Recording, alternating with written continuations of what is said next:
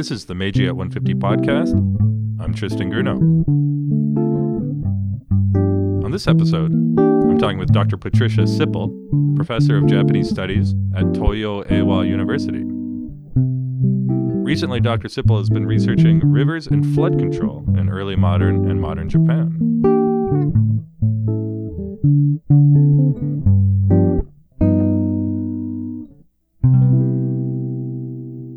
Dr. Sippel, thank you so much for chatting with me today. Hello, I'm glad to do it. The reason I wanted to talk to you is I really haven't had too many scholars on the podcast who study environmental history. This is a field that's been emerging in Japanese studies, and certainly you're one of the ones promoting it. How is it that you got into environmental history, and what is it about environmental history that leads to new questions and conclusions about Japanese history? Let me just say first, before saying how I got into it, you, you know, of course, that Environmental history basically studies the interaction between humans and the natural world in the past. That's pretty simple. It's rather new. It came into being as a discipline perhaps during the 60s and the 70s as a direct consequence of the growing awareness of worldwide environmental problems, things like water, air pollution, overuse of resources, etc. Loss of wilderness was another big one. At that stage, historians, many of them in the United States, looked for origins of contemporary problems and of course, they drew on older specialties that have been around, things like geography, anthropology. And then at the same time, the emergence of world history by scholars such as William McNeill introduced interdisciplinary and continental wide, even world scale studies. And so, in the sense, environmental history has become very much connected with interdisciplinary and world history approaches. Now, those were the foundations. Now, much of the early work was somewhat unilateral, um, emphasizing the impact, usually negative, of humans on the environment. Somebody referred to these as tragic tales. But then, thanks to the word of people you probably know, Alfred Crosby, Donald Worster, William Cronon, Clive Ponting, and others, the discipline has matured and it's broadened. Worster divided up three areas. He said we look at the natural realm, we look at socio-economic things, and we look at actually the areas of ideas, laws, perceptions as well. And that, as it got going, then turned into what's recognized now as environmental history. And the American Society was set up in this 1975 or so. Europeans took longer to get going, and Japan a little later, even than that.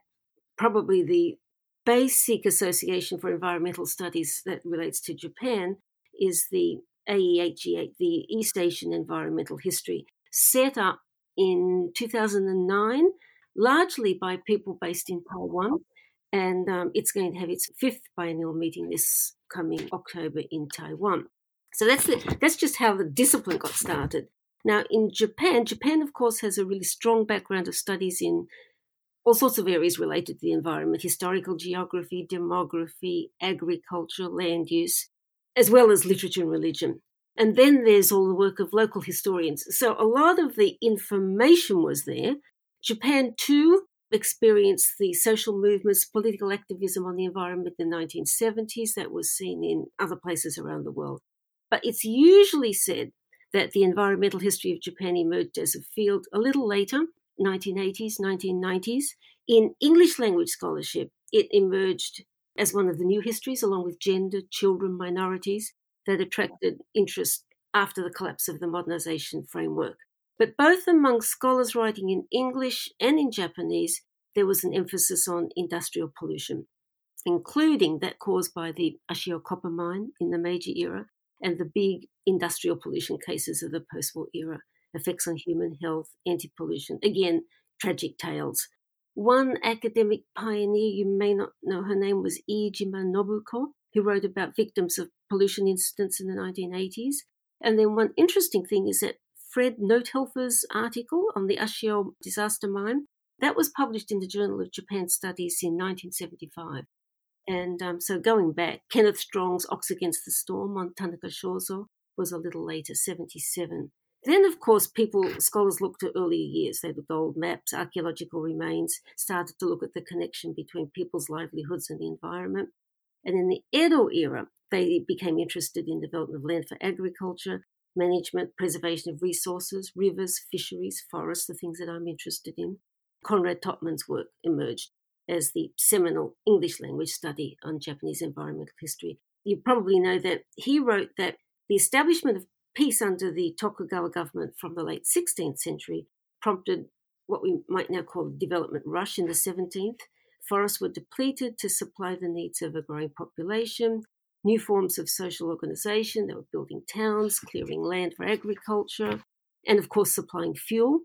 Fortunately, however, as the forest became depleted, this is according to Totman, 18th century efforts to restore forests and woodlands developed, better systems of management, and Japan then stepped back from the brink of ecological disaster and entered the modern era as the Green Archipelago. Now, infusing the history of Edo era forestry, which was already there, with an overtly environmental history perspective, transformed Japanese studies of early modern forestry. And it added to new critical work that continued amongst Japanese scholars. Um, one famous scholar who has continued to work on forestry uh, from an environmental perspective is Saito Osamu, and secured Japan's place as a rare example of pulling back from the brink in global environmental history studies. With Japan, the interest in environmental history also got impetus from outside of academia, a growing awareness, and particularly from around the 1990s following the collapse of the bubble, a growing awareness that Edo era experienced what today we call sustainable living.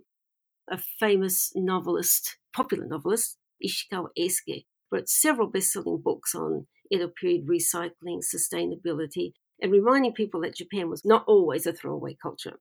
He said Edo people recycled goods, etc., etc. But as Japan modernized, Japanese people had rejected their traditions and then created, you know, new environmental problems.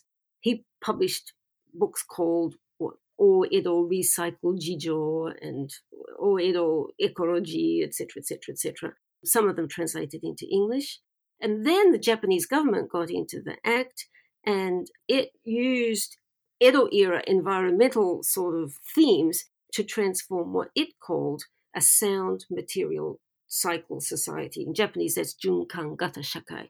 Made a report in which they said that would be the model for Japan. They used Hokusai, of all people, as the theme person. And Hokusai even recommended spreading Japanese technologies to other countries in East Asia. So all of these things became a sort of public promotion of an environmental way of, of looking at Japanese history. Around this time, too, Susan Hanley's book on um, everyday things in pre modern Japan was published. Now, of course, this was maybe the lighter side of environmental studies. Other people, a famous name here is Mizumoto Kunihiko, wrote a whole, uh, the Edo period volume in a whole series on environmental history, covers things like mining, resources, natural disasters, agriculture, pets, pretty much all of the themes that we associate with environmental history today. And then in English, Margaret McKean talked about commons. Phil Brown, of course, has written very much about the transformation of Japanese geography through, again, river engineering and other things. So now environmental history in Japan has emerged as a fairly diverse world. Still, still a lot of work on pollution, environmental destruction, but many of the other themes that we associate with global history throughout the world, things that I've mentioned before. And they're not simply connected with people's effects on the environment, it's people in early eras, modern eras, people in cities as well as countries, and of course, plants, animals, the entire ecology, and not simply you know, human living.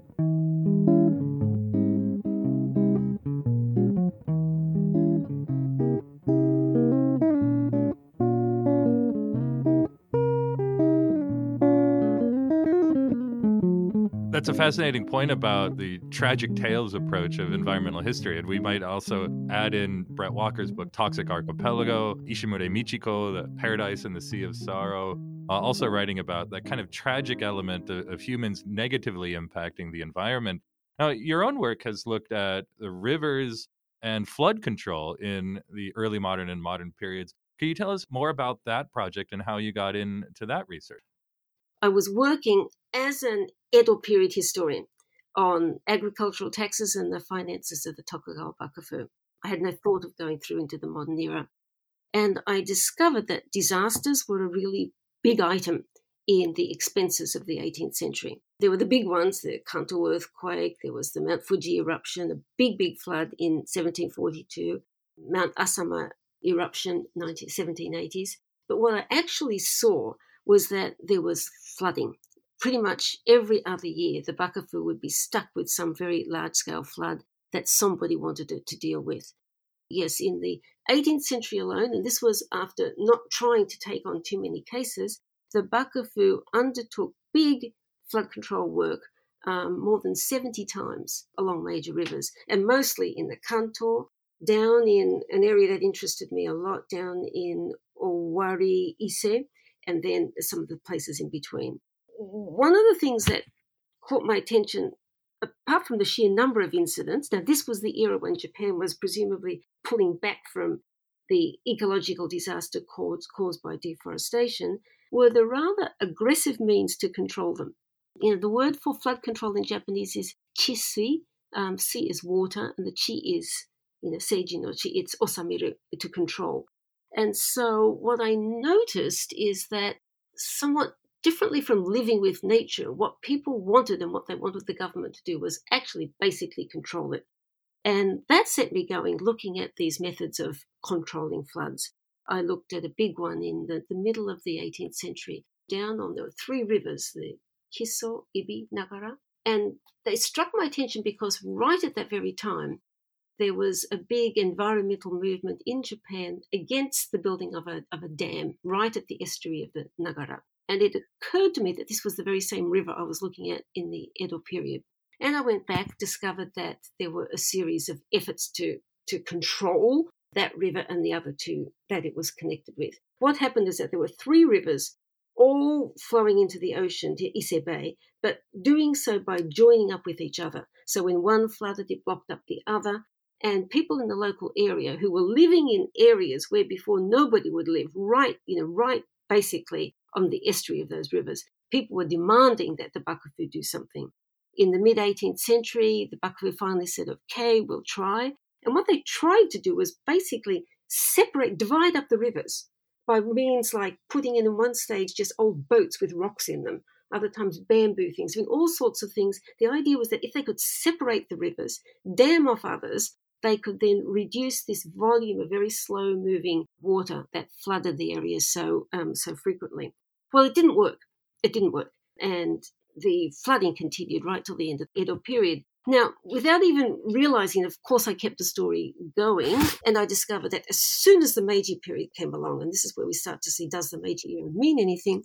Those same local people immediately wrote to Tokyo and said, you know, we need help with this.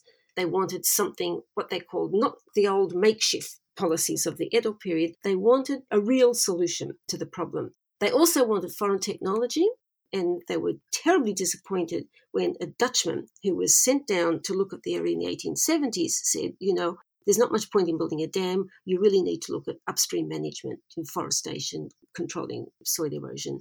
So that was not what they wanted to hear. They kept campaigning, and eventually in the 1880s, what was supposed to be the final plan um, was set in motion. It was very much like the Edo period plan, again, dividing the rivers, setting up damming here and, here and there. It took a long time, but in 1912 it was finished. Basically, that seemed to be the answer. Then, you know, post war era comes. There's a big, big typhoon in the 1959, the Ise Bay typhoon. And again, this time largely from the government. Let's continue this work of separating the rivers by building a very large dam right at the mouth of the Nagara River. That the talks went on for a long, long time. By the 1980s and 90s, a lot of the original reason for doing it, supplying water for industrial uses, no longer existed, but the government was committed to it. Now, this time, there was opposition to the plan, mostly, however, by environmental groups from outside. But the plan went ahead, and the, the dam, the Nagara Estuary Barrage, was completed in 1995.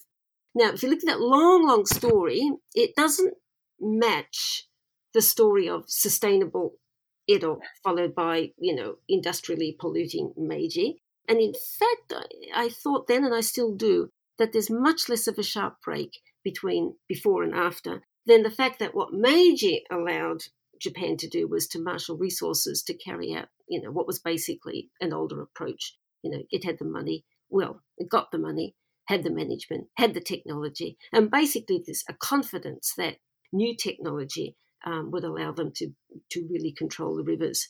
And so, to that extent, it seems to me that this arc of flood control is one that, for me, started out very small in the 18th century as a tax problem. But basically, it's, it goes right into the modern era and continues to this day, of course, worsened by changes in climatic changes and changes in settlement and weather patterns. It starts from history, but it ends up being concerned with things that affect Japan today. You mentioned that you're researching the Nagara River and also this dam that gets built in the 1980s and 1990s. And that name might ring a bell for the listeners because, as I understand it, the Nagara was the last free flowing river in the entire island of Honshu. And as you said, that really does counter this narrative that we see a lot in environmental history that modernity brought this irrevocable break between humans and the environment. You know, this Marxian term, the metabolic rift, gets often applied and say, well, it's the coming of industrial capitalism and modernity that completely devastates this relationship between humans and the environment. But you're saying there's maybe evidence then that early modern societies or pre-modern societies weren't necessarily more sustainable than modern ones? Uh, I wouldn't say it quite so strongly, but I guess one of the things that I do feel, and it can be seen very clearly in Japanese history, and a lot of people pointed this out, is that a lot of the problems that we do associate with modern Japan, in fact, had their origins. A rather simple example, if I can get off flood control for a minute, is actually mining. Today, people don't think of Japan as a mining country. Japan is the country so called you know, without resources, right? But what they do know about mining is often connected with the Ashio mine pollution incident. I mentioned that as one of the first essays in environmental history on Japan written in English, the article by Notehelfer. Now, the Ashio mine pollution incident was in the Meiji era. Its effects extended, of course, into the 20th century. But if you go back into the Edo period, Japan in the Edo period, you know, had a strong mining industry. It started out in the late 1500s, 1600s with silver and gold. By the mid 18th century, when those sources were drying up, it was copper. And then, of course, in the Meiji period, if we keep the story going, coal and copper again become really important sources of export income to provide income for the Meiji development. Now, in the Edo period, people knew, as they know today, that mining causes damage to the environment, both through the sulfur that's into the air, but also into the tailings, the things like arsenic, cadmium, whatever, that are released in the tailings that are produced during the refinement of, say, copper. And this also have similar things happen in the refining of iron um, and other metals that were part of an industry in the Edo period. Throughout Japan, people were doing this. Now, people in local areas knew this, they didn't like it, and I've actually, again, using a lot of early work. There's a book called Kinsei Kogai no Kenkyu by a man named Ando Seiichi. And that Kogai is pollution. And this uh, Ando makes the point that Kogai is a new word, but Kogai, the reality, is actually not new at all. And um, he traces a lot of these village movements against mines that were set up in all sorts of places throughout the Edo period. Today, we think of mining as a huge industry, great big places dotted here and there. In the Edo period, there were a lot of little mines. Contractors would come in, they'd mine, and then if they were lucky, the contract would be uh, renewed. Now, in the early Edo period, if people in the area thought that the mining was dangerous to their to agriculture because of poisoning the water, they would often protest against giving the license, and in many cases, the mining would be stopped. By the end of the Edo period, mining is much more important, particularly copper, and so one sees cases where people in the local areas are asking to have a given mine stopped. And then you'll find that there's a discussion now we understand that this is not good for local people, but actually the mine is also important. We need the copper, we need the iron. And so during the Edo period, not after it, one can see a shift between simply saying agriculture is more important, we don't want this pollution, and, well, it's unfortunate, we don't like it, but basically pollution is part of the way of life here. And in those cases, Sometimes the local people's protests were simply rejected. Often they were given some form of compensation. And in some areas, as a very nice quote I found from an unknown person from somewhere up in Morioka, he says, basically what we need to do is look at what's important for the kuni for the you know, for the han. And if the mining is say 70% more important than agriculture, then we prioritize that 70%.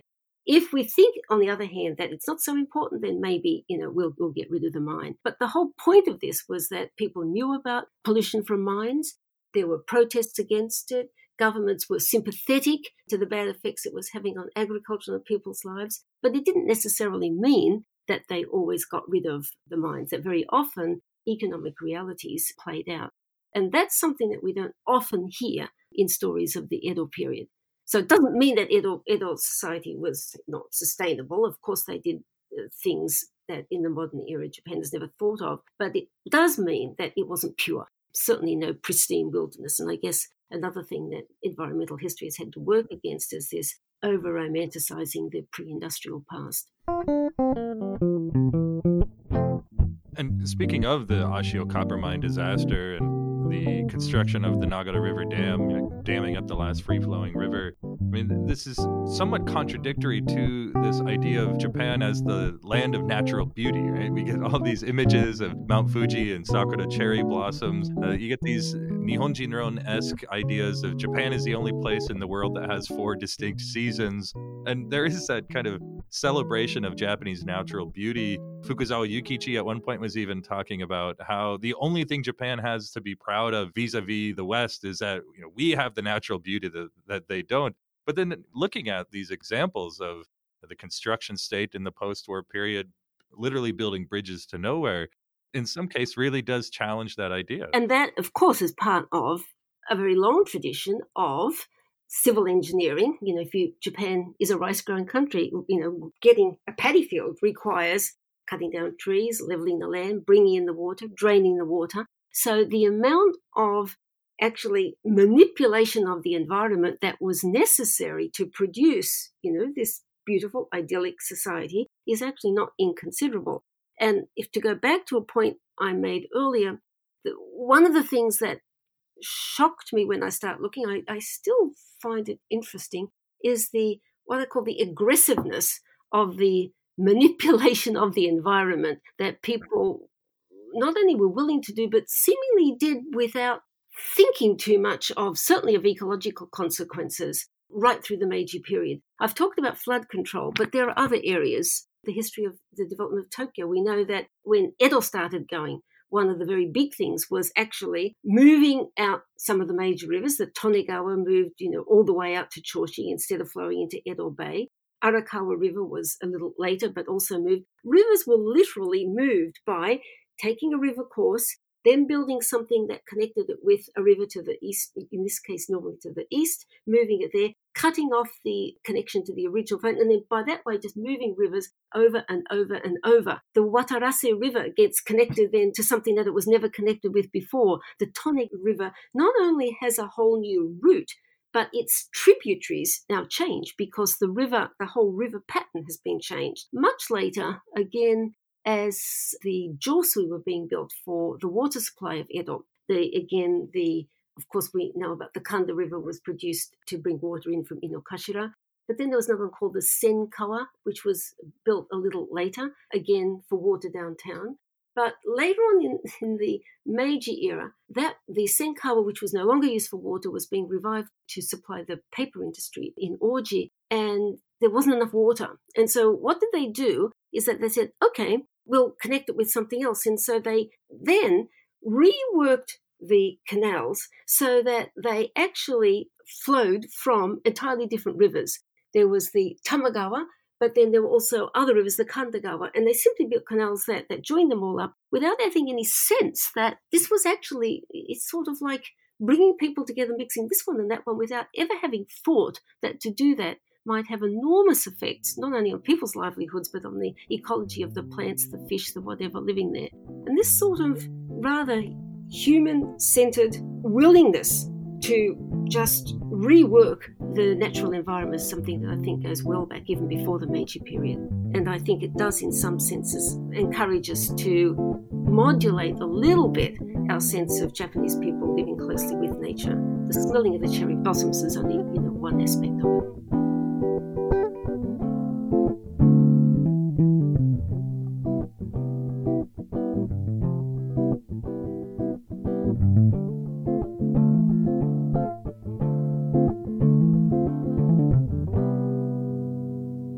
if I could return to something you'd mentioned earlier about how environmental history kind of grew out of the environmentalist movement, and I wonder if that has an, an, impact on the field. And you mentioned this, many of these stories are the tragic tales.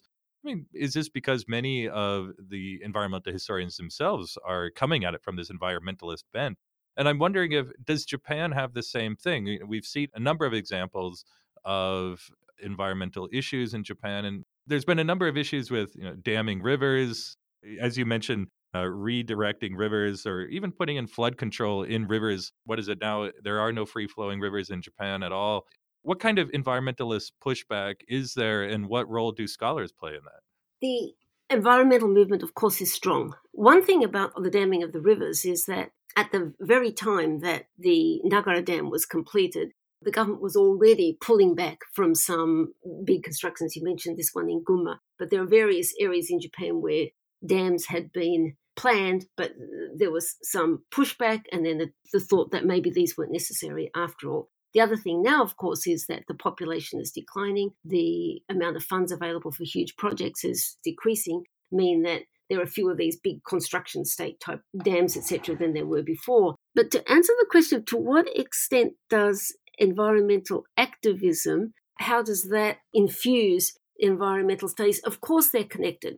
Um, it's very difficult to find somebody who writes environmental history who's not actually interested in the environmental impact of the things that he or she studies, and then that goes both ways. But I think in general, now in environmental studies, the sense is that if we're looking at the relationship between humans and the environment, that we need to make the picture much more complex than it's been. Simply looking for bad things that people have done to the environment really means that we maybe don't see all of the other things, the other, even seemingly benign ways in which humans have actually, over long centuries, altered the, the ecology of an area by the way they live. Of course, we also realize that you know, we live in the environment. So simply to say humans shouldn't touch the environment is, is, is ridiculous. And I think now people are actually much more concerned to look at these sort of effects that go in multiple directions between you know humans animals all sorts of you know living creatures even the non-animate beings in a volume edited by bruce batten and philip brown remember that the introduction to that volume picks up the issue of how do we look at environmental history with sort of a little bit more complex fashion? And they, for instance, pick up the theme of resilience. And that in Japan is a really important one now, largely, of course, because of, of the uh, 2011 disaster, but also around the world now. People are seeing that we're here, we're living in nature. And one of the ways to see it is simply now to start to look to see how understanding the, the various connections in all sorts of directions between the human world and the, and the world that's around them will actually make the world a better place. So it's not so much an environmental movement against something as a general sense that you know that the world the, the globe is in danger and that the more we know about it the more we can do to make our lives more sustainable the Meiji at 150 podcast is hosted by Tristan Grunow at the University of British Columbia in Vancouver, Canada. This podcast would not be possible without the cooperation of the UBC Center for Japanese Research and the technical assistance of the UBC Faculty of Arts ISIT. Find out more about the Meiji at 150 project, including the Meiji at 150 lecture series, digital teaching resource, and workshop series by visiting our website, meijiat150.arts.ubc.ca. Thank you for listening.